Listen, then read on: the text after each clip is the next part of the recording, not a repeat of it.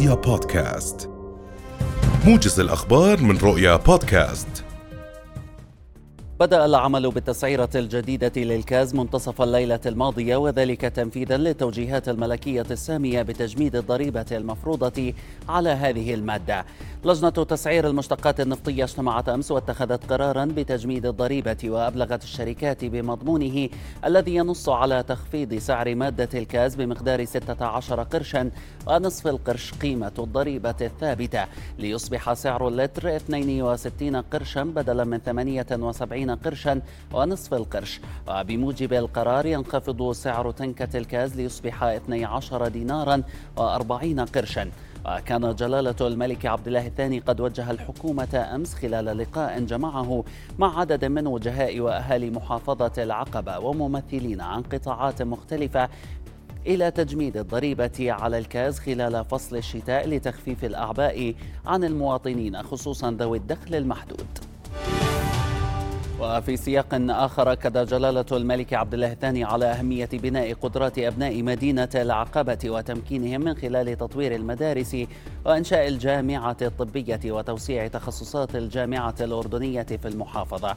فكرة إقامة جامعة العقبة الطبية التي تستوعب 200 طالب وطالبة سنويا جاءت في ظل وجود نحو 8000 طالب أردني يدرسون الطب بانتظام في الخارج، وأن الطاقة الاستيعابية للجامعات التي تدرس الطب في المملكة لا تزيد عن 1000 طالب وطالبة على مدار 5 سنوات.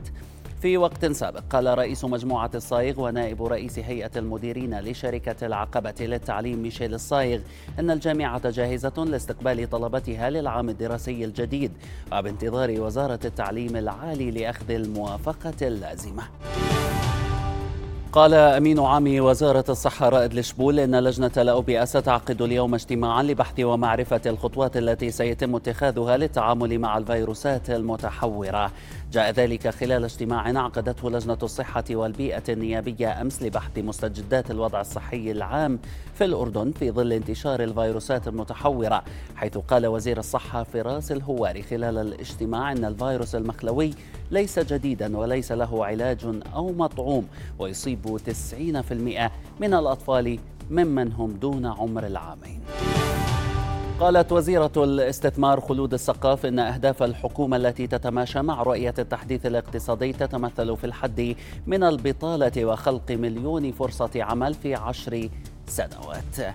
وبيّنت الثقاف في حديث لرؤيا أن قانون البيئة الاستثمارية الجديد عالج لأول مرة البيئة الاستثمارية في الأردن، مؤكدة أنه تضمن العديد من المزايا الجاذبة والمحفزة للمستثمرين، كما أنه يعد أداة لتمكين الاقتصاد في الأردن.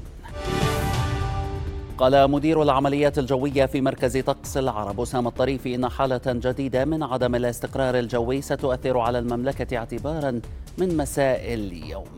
أضاف الطريفي لرؤيا أنه سيكون هناك غطاء سحابي يغطي أجواء الأردن خلال ساعات النهار اليوم بشكل عام، إضافة إلى تساقط زخات متفرقة من الأمطار في مناطق عشوائية تكون غزيرة أحيانا، موضحا أنه مع ساعات المساء تزداد حدة الحالة الجوية وتصبح زخات الأمطار رعدية وغزيرة أحيانا في جنوب وشرق الأردن.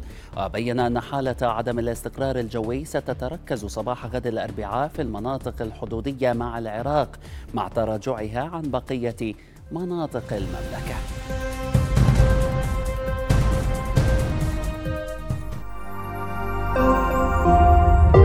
رؤيا بودكاست.